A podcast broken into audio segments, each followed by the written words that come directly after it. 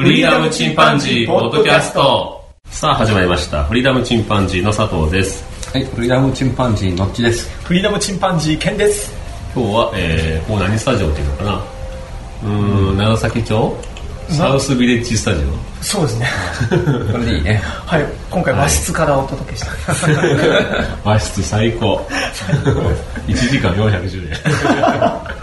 最高の環境になってる、ちょっと暑いんであの窓開けてるんでちょっと音が入ってきてますが、はい。まあいいか。このままはい。近所工事中でございます。子供の声も聞こえますね。さて、今日は、えー今回は文房具についてちょっとお話ししてみようと思うんですが。はいパチパチしてる私です。文房具について語れる？そうですね。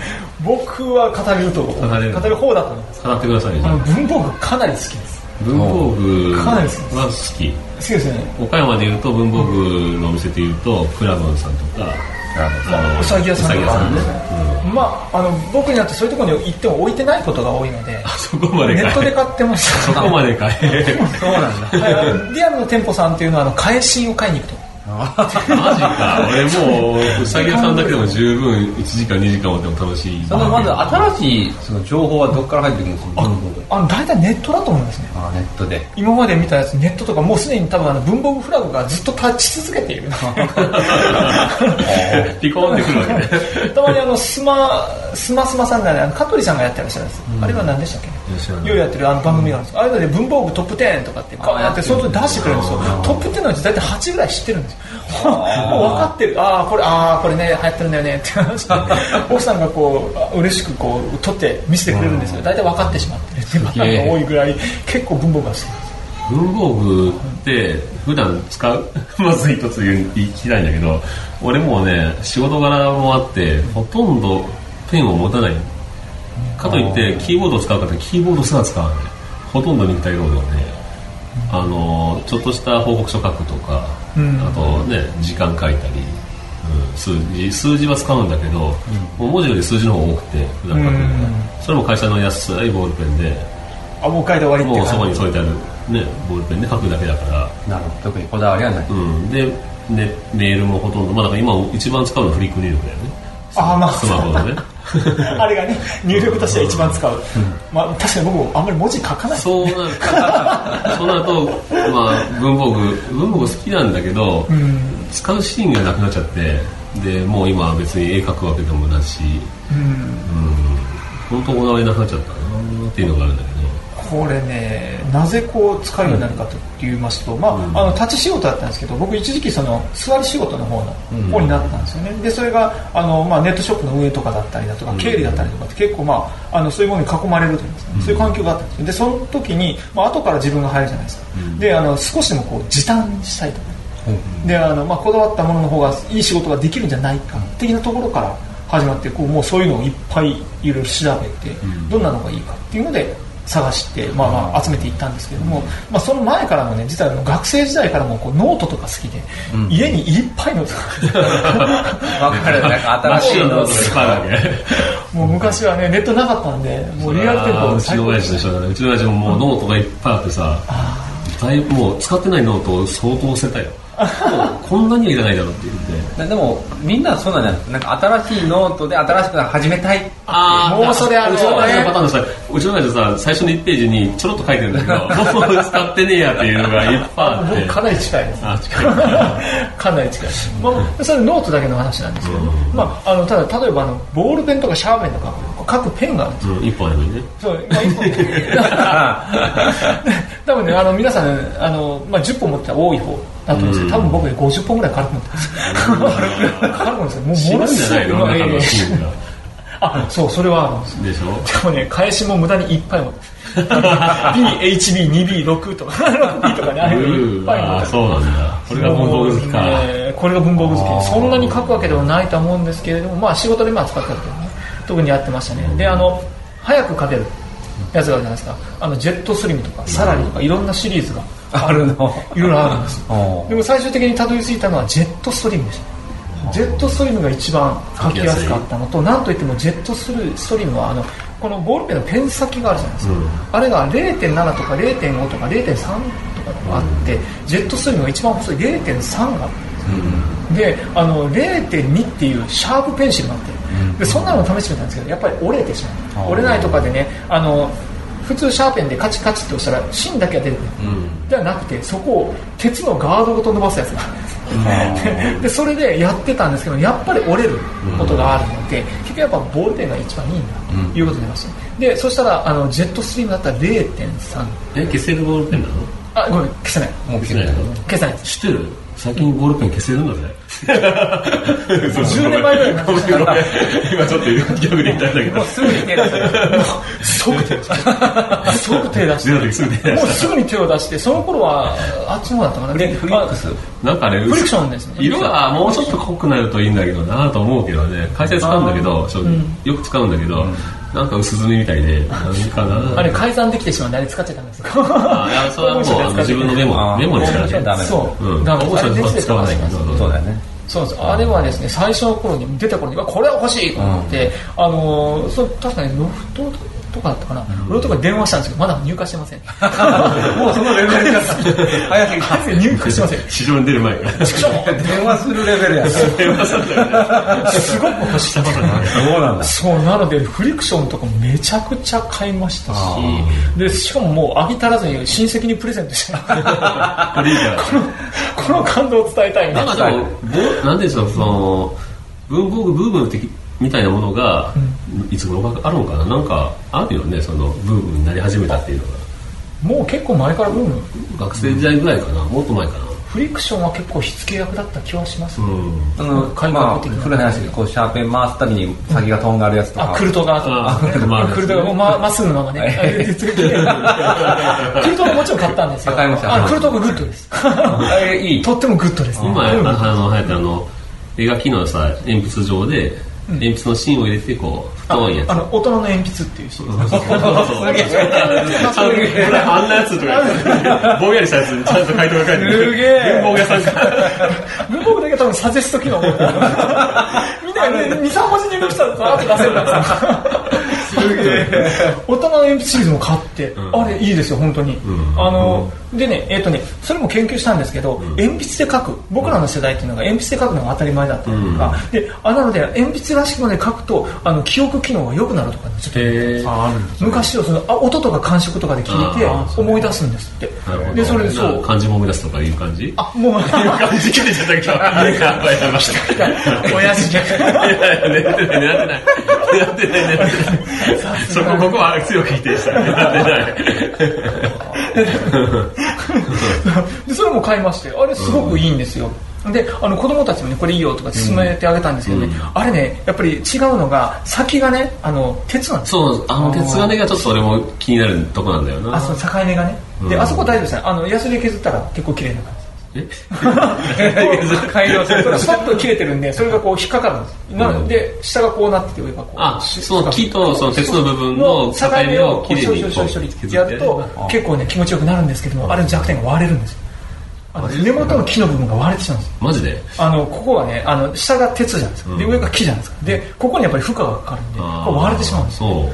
そうなのであれちょっと僕持ってるやつ割割れてしまってあのわざわざ回芯変えたのに それだけ残ってるっていう状態状態なんで。すただ大人の鉛筆自体はあのおすすめです、大人の勉強自体にはおすすめです。ただしあれはすごく太いので、あのかなり大きめのねあの無印良品とかで買ってくるこう A3 ぐらいの、用紙があるんです。ああいうのにガーって書く分にはいいと思うまあデッサンするとかねそんなに使えそうだなと思ったけそうなんですど専用のあのちっちゃい鉛筆削ればいいんでしょ？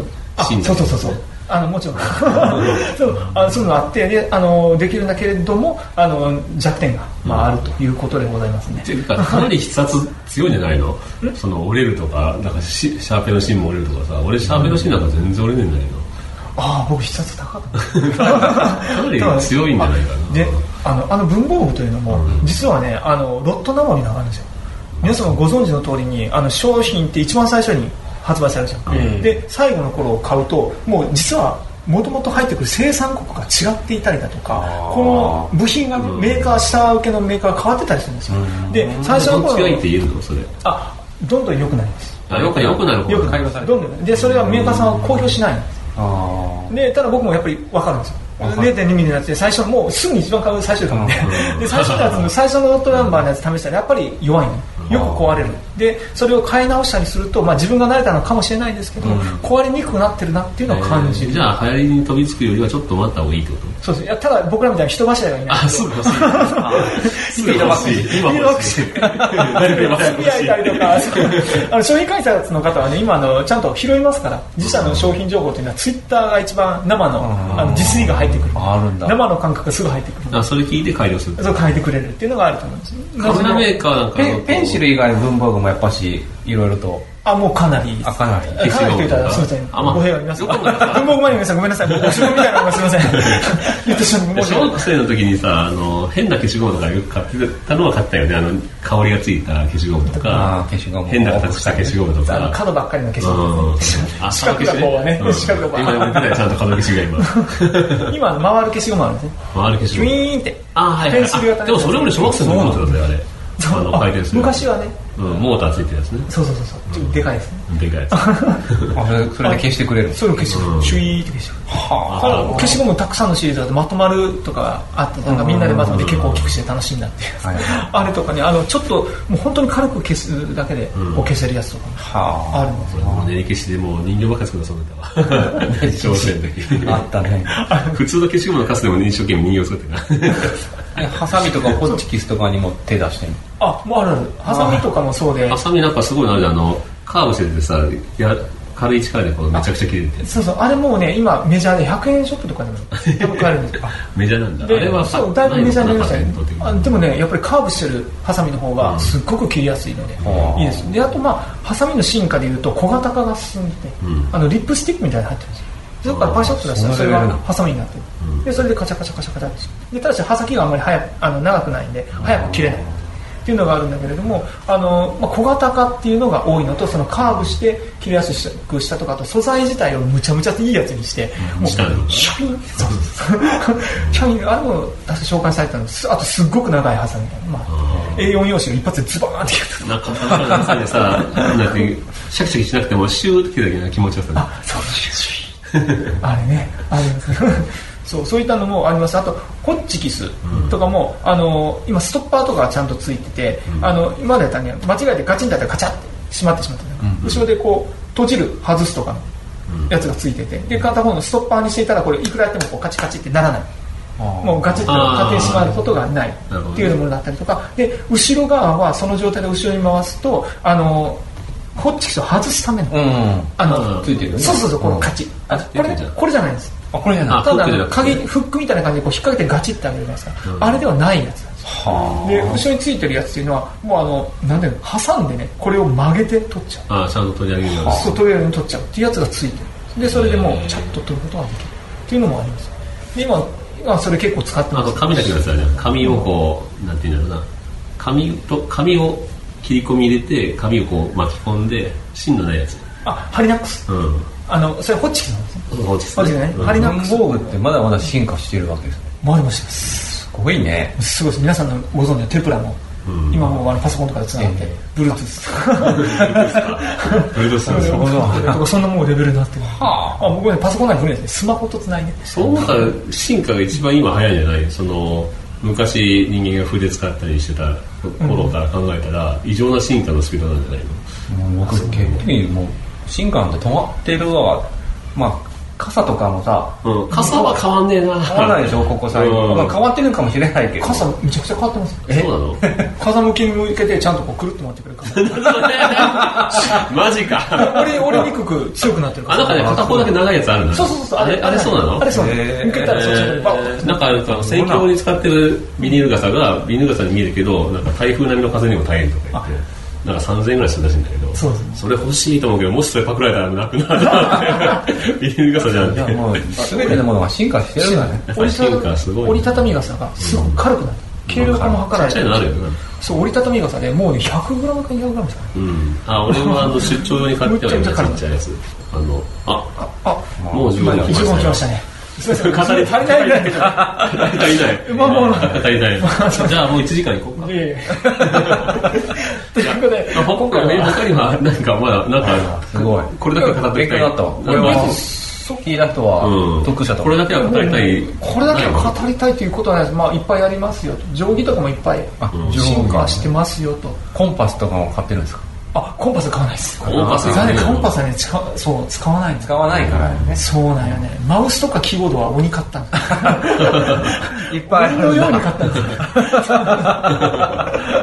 まあ文房具の一環なのかなそれは まあ、文房具かどうかは分かりません。俺も実はね文房具いっぱい持ってはいるんだけど、うん。まあ、ほとんど親父のおさがいというかであななんかなあの結構高い万年筆が20本以上はあ万年筆集めしてたから親父が、うん、は持ってるんだけどモンブランから結構マニアックな昔のセドロ色製のやつとかね、うん。あのビセミヴィンテージとかヴィンテージ系の。やつもあるんだけど何にしろ使う機会が インクを何種類も持ってるんだけど、ね、か書く時がないでしょ。書く時がない。だから一回やったらホテルからさ結構固まったりとかもう乾いたりするんだけど字を書くってことがねあんまりないですからね。ないうんそれがやっぱり文房具から離れたっていうところかな書きたい書きたい書く衝動というかそのね何か書きたいなっていう気持ちはあるんだけどうんうん。機械を作らないともうねあんま持たないりないよね持たないよねまあ、仕事道具が一番手っ取り早いですよね。仕事として使う。仕事で使わないから そうだね。なんかあの文章小説書くとかね。ああ、そうなんか。そういう、まあ、小説までじゃなくてもね、うん。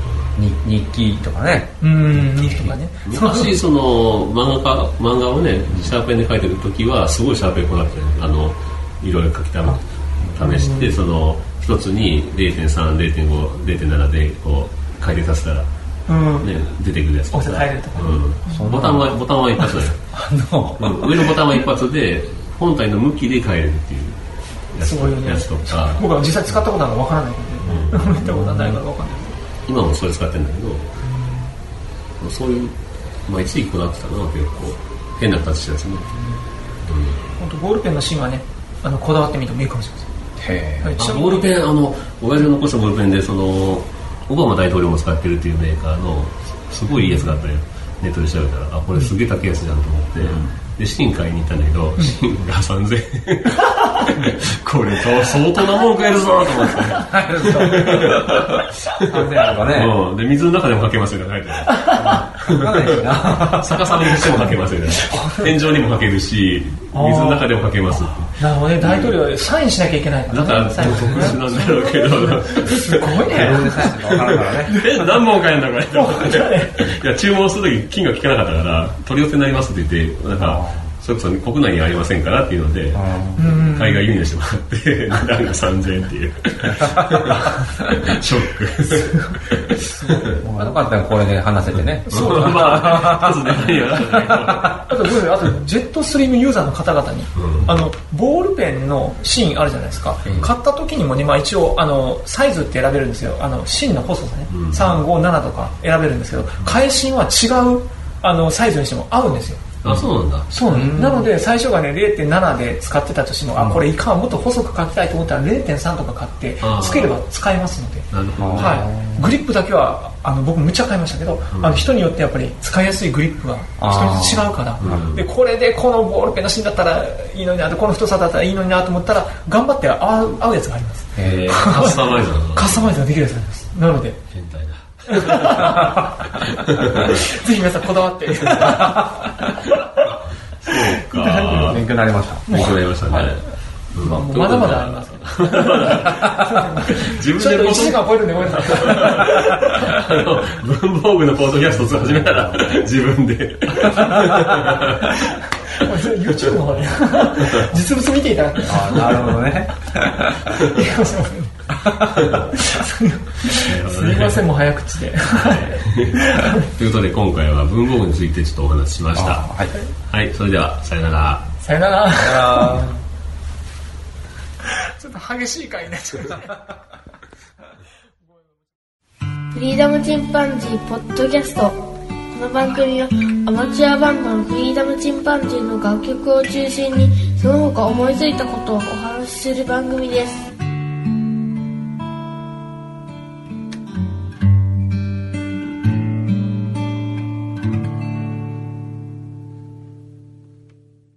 さあ始まりました。フリーダムチンパンジーの佐藤です。先週も音楽と、それからトーク等々をお送りしております。いかがでしたでしょうか？えー、音楽の方は、小さな種という曲をお送りいたしました。この曲は、ボーカルのケン君に向けて、私とそれから、のっちくんで作った曲ですね。大きな枠はもう、あの、のっちくんの作曲です。そして僕も一部作曲、それから作詞をしまして、えーまあ作詞は私ですね。全部書きましたね。それで、えー作った曲ですけども、この曲もケン君にお送りするということで、ボーカルが私という形になってます。うん、僕はね、あの、歌が下手くそなのが、ちょっとしたコンプレックスでして、うん、あまり歌いたくはないんですけども、まあ、お送りするということで、えーまあ、気持ちだけは込めて歌いましたね。で、珍しく僕も曲の最後にね、ソロを弾いたりもしています。あまりギターも3人の中で一番下手くそで、うん、自分をギタリストだと思ったことは実はないんですが、いろんな楽器ね、あの、ブラジルの打楽器とか、いろんなものを触りますんで、いろん、まあ、ミュージシャン、アマチュアミュージシャンだとは思ってますが、胸を張ってですね、えーギタリストだと公言できるほどの腕は持ってないんですけども、えー聞いていただけたら幸いですね。この曲はあの、ケン君がちょっとした事件に巻き込まれまして、えー包丁でですね、えー現金を脅し取られるという事件に巻き込まれました。それで彼はね、すごい、うん、人間愛に溢れた男で、そんな彼が、えー人間不信に陥っていた時期があったわけですね。でもそんな彼にちょっと元気を出してほしくて作った曲です。えー、それでは今日は、まず、お便りからお送りしたいと思います。えーお便りいただきました。えーなるみさんからいただきましたね。夕闇堂のネギ玉店長と、フリーダムチンパンジーの佐藤さんの声が似ていると思うのは私だけでしょうか？どちらもイケボというふうにいただきました。あの、イケボと言っていただければ非常に嬉しいですね。僕は自分の声にも本当はコンプレックスがあって、もごもごしていますし、あの、あまり抜けない声なので、うん、自分の声が嫌いだったんですが、こうやってあの、ポッドキャストを始めてから意外と褒めていただいていくことがありまして、うん、これは本当に自信につながりますよね。で、ポッドキャストを始めたことで、ちょっとあの、発声の仕方も変わってきたかなという気もします。うん、そのあたりは、ポッドキャストの恩恵といいますかね、私の方も非常に、えー成長させていただいております。えー、ネギ玉店長ね、あの、僕も、えー、夕闇堂、中古書店夕闇堂という、えーポッドキャストを聞かせていただいてるんですが、あの、自分でもね、あの、似ている声だなとは思いますね。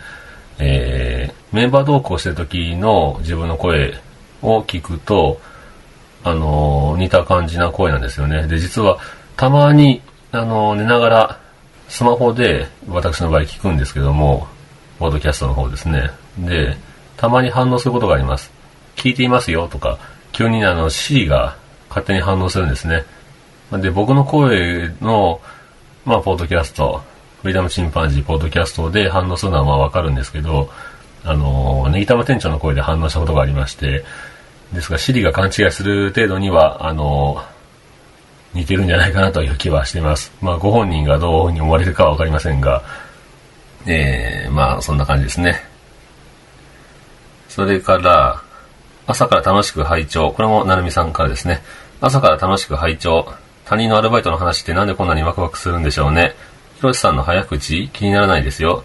黒柳徹子さんぐらい早かったらビビりますけど、わらといただきました。これあの、アルバイトのお話を先週お送りしましたけども、まあ、これについてね、あの、ツイッターの方で私、えーアマンさんからも感想をいただきまして、早口で聞きにくかったんじゃないですかという感じのツイートをしましたら、まあ、あの、アマンさんも気にならないよという話で、えー、なるみさんも、あの、こう言って、あの、気になりませんよというふうに言っていただきました。もごもごしててね、早口なので、何言ってんのかわかんないというふうに受け取られることが実際多かったので、うん、多少声を張るようになったのが、まあ、良くなったのかなというところですかね。店長さんからもいただいてますね。板間さん。コンビニ深夜バイト1年ほどですがやってました。いろんなお客さんがいましたね。ロードサイドだったのでトラック運転手がよく利用していましたが、個性的な方が多かった気がしますというふうに、えー、ネギタマさんからいただきました。ね、ネギタマさんも、えー、コンビニバイトされてたようで、まあ、アルバイトではやっぱり王道じゃないですかね、コンビニのアルバイトというのは。うん、本当にね、えー、スーパーとかコンビニっていうのは、お客さんを選ばないですよね。まあ、人は誰でもご飯を食べますので、どんなに偉い人もね、あの、そうでない人も、まあ、お金持ちもそうでない人も、みんなご飯を食べますから、そういった意味でいろんなお客さんがいらっしゃいます。えー、トラックの運転手という方は、やっぱりちょっと個性的な方が多いかもしれませんね。僕の職場でも、えー、商品を運ぶ、えー、トラック会社が、まあ、あのー、まあ、他社になりますけどね、一緒に働いております。で、一緒に話すとね、非常に気さくな方が多いんですが、えー、あまりやっぱり、人と関わって仕事するよりは、黙々と運転してる方が、一人でいる方が気楽なんだっていう方が多いのは多いですね。そういった意味ではちょっと個性的な方が多いかもしれません。えー、板間さん、はい、ありがとうございます。それから、金熊さんからもいただきました。車のトラブルは本当お互い様なので、受け受けた恩はどこかで誰かに返す、ペイフォワード精神大切ですよね。北海道民は節動スタックがあるあるなので、えー、基本ペイフォワードかもというふうにいただきました。ちょっと噛んですみません。えー、ペイフォワード精神が大事というふうにいただきましたね。えー、北海道に暮らしてらっしゃるんですね、金熊さん。で、えー、まあ、雪道スタック、要は雪道にタイヤを取られるということが、まあ、誰でもあるということなので、まあ、あるあるということで、まあ、基本的にペイフォワードしないとやっていけないということですよね。やっぱりね、あの、東北で地震あった時も、非常に助け合っている姿を見ると、これはやっぱり雪国の人たちの特性もあるのかなというふうに思いましたね。まあ、あの時は日本全体が、えー、助けようという気持ちになっていましたけど、えー、熊本の方でもそうですよね。あちらは雪はそうでもないでしょうけども、やはり台風がよく来る地域ですから、やっぱり助け合いの精神があったんじゃないでしょうか。えー、そう思うとね、結構地震大きなところ起きてるのは、うーん、雪国だったり、そういうとこ多いですよね。で、岡山県は、まあ雪も降らないですし、まあ数十年に1回5センチ以上積もるかなというぐらいですかね。まあ滅多に積もること自体がないです。それから、まあ台風もほとんど来ないですね。来ても大体弱ってから来ると。まあ九州地方で弱ってくる。えー、四国山脈に守られる、えー、中国山脈に守られるということが多いので、めったにその台風被害もありませんから、そういった部分で助け合い精神が非常に薄いのかなという、えー、県民性かなという気はしてます。あんまりね、あの、気候が良すぎるのも、いかがなものなのかっていうとこもあるのかもしれませんね。えー、金熊さんありがとうございます。それから、あ、なるみさん、またいただいてますね。30回ツイッターの件、拝聴聞いてる知ってるツイッターの中の方々半分以上重複しています。ツイッターはガラケーで不具合多くてそうになっていましたが、竹の時間が終わってから寂しくて復活しました。というふうにいただきましたね。iPod Touch、Wi-Fi や PC 参戦が主ですというふうにいただいています。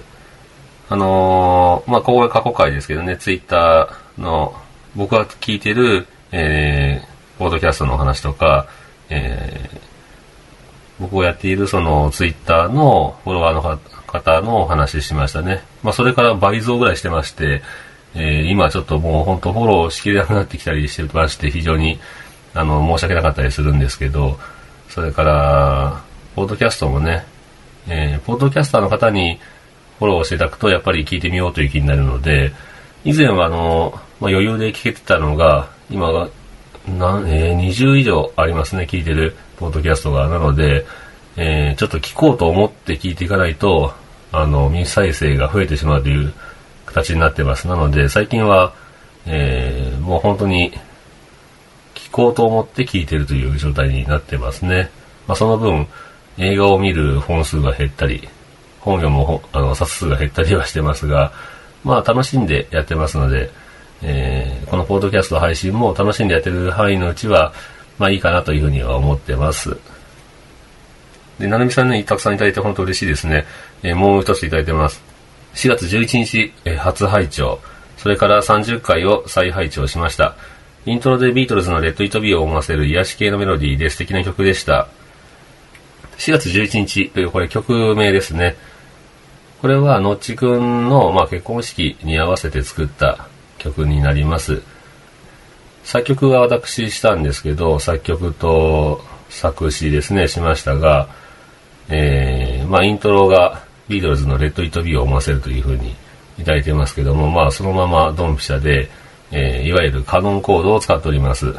カノン進行と言っていいですかね。えー、なるみさんありがとうございます。で、今日はちょっとまだ時間がありますから、カノンコードについてちょっとお話ししてみようかと思います。いわゆるカノン進行とも言われますね。黄金コードと呼ばれて、その他の形式と並ぶ、まあ、クラシックの二大看板というふうに言われています。で、王道進行とかね、それから小室進行とか、これ小室哲也さんが考えた、えー、コード進行ですね。こういった、まあ、変化系もあるんですけど、基本的にそのまま使われることよりも少し変えて曲に使われることが多いんですが、がうーん、パッヘルベルですね。ヨハン・パッヘルベルの作った、えーカノンという曲の中のコードになりますね。で、これマキタスポーツさん、東京ポッド許可局のマキタスポーツさんが提唱された話で、えーこのパッヘルベルのカノンのコードを使うと一発屋で終わるという、えー都市伝説をやっていました。あの、マキタスポーツさんはね、あの、一発で終わった方の曲をあえてピックアップされてますんで余計にまあ際立っているんですが、何しろね、あの、このコード進行を使うと名曲になるわけですね。なので、結果的に日本人、まあ外国人もそうですけど、特に日本人の好きなコード進行になってますから、うーん、ヒットしやすいと。ですからヒットした結果、その方の、えー代表作になり、またそれ以上の曲が作りにくくなるという、まあ部分が、まあ実際あるのかなという気はしますね。で、うん、ドイツの作曲家、ヨハン・パーヘルベルさんですが、このカノンを作って、まあこのカノン以外の曲が実際一発屋といますかね、あまりヒットにならなかったということで、まあ、ヒット曲が出やすい代わりに、まあ、一発で終わってしまう可能性があるということで、禁断のコードとも呼ばれています。ですけどね、人間がやっぱり聞いて、気持ちいいなと思うコード進行というのはもう限られてくるわけですね。もうほぼ研究し尽くされています。なので、えー音楽に著作権はありますが、コード進行に関しては著作権が存在しないですね。それは、あのーそこに著作権作っちゃうと、もう音楽が作れなくなっちゃうわけですね。で、このカノンコード使った曲というのはいろいろありますけども、本当に枚挙にいとまがないという感じですね。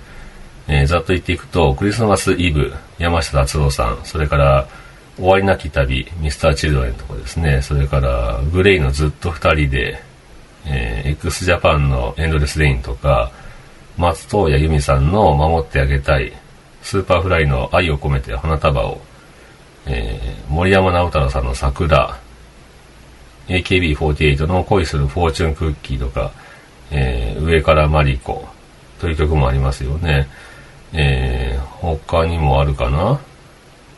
と、うん、徳永英明さんの壊れかけの Radio、木村カエラさんの Butterfly、えー、それから一青窈さんのハナミズキ、 B'z の ALONE、えー、大塚愛さんのさくらんぼ、えー福山雅治さんの桜坂、えーシャ乱Q のシングルベッド、スピッツのね、えーチェリーとか空も飛べるはず、サザンオールスターズの真夏の果実、もう、キリがないですよね。あとは、愛は勝つ。まあ、この辺は、えー有名ですけどね。えー翼をくださいとか、木綿のハンカチーフ、大阪で生まれた女、ジングルベル、男は辛いよ、灘早々、それから少年時代と、こういった感じでね、もう、開けたらキリがないです。そのぐらいいっぱい、カノンコードが使われています。で、カノンコードというのは、ちょっと今手元にギターがあるんで弾いてみますが、久々に弾くのちょっと下手かもしれませんけど、えー、カノンコードは C、G、a マイナー、e マイナー、F、C、F、G という感じで、まあ、波長長で言うと、進行になります。これが C ですね。C、G、a マイナー、e マイナー、F、C、F、G とな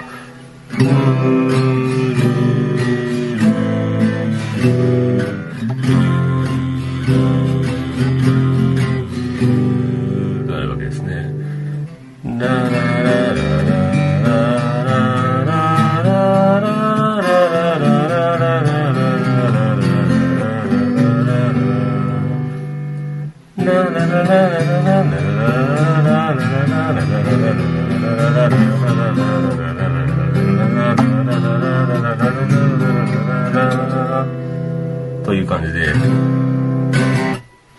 えー、カノンコード。これが基本になります。これ使うと、まあ、ラーラーラーラーという感じで、えー、まあ大抵の曲はね、これで弾けちゃうわけですね。なので、あの、ヒット曲によく使われるということは、このコードを覚えておくと、まあ、かなり、えー、便利という形になります。なので、ギターを始めたばっかりの方ですね、にもまずこの辺のコードを覚えていただくと、いろんな曲が弾けますから楽しめるんじゃないかなという気はしますね。F が入ってきますけども、まあ F もズルをする F の弾き方なんていうのもありますので、1弦2弦の1フレットを人差し指で押さえ、えー、6弦の1フレットを親指で押さえるという、うん、荒技もありますし、まああの、制覇といってね、人差し指全体で、えー、1フレット全部押すというのが、手が痛いという時は、あの、なんちゃって F というのもいろいろありますから、方法が。えー、F にくじけず皆さん、えー、初めてギター弾く方は頑張ってみてください。ということで、えー、なるみさんからいただいた、えー、メッセージから、ちょっとカノンコードについて、前もちょっとお話ししたんですけどね、あの、カノンコードについてお話ししてみました。えー、先週お送りした時には、梅雨入っても雨降りませんねという話しましたけど、うん、いよいよね、本格的に昨日から岡山県でも雨が降り始めまして、うん、まあ雨どうしても必要ですよね。あの、田んぼされた方なんかを心待ちにされてたかもしれません。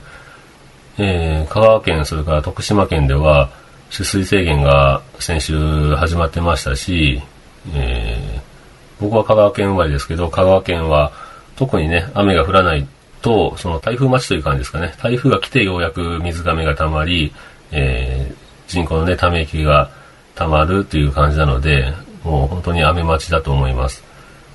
で、沖縄はもう、えー、梅雨が明けましたね。まあ、北海道はもともとありませんけど、えー、こういった感じで地方地方で模様が変わってきております。昨日なんかは、かなりね、九州では大雨降りまして、これから岡山でも、うん、だいぶ降るんじゃないですかね。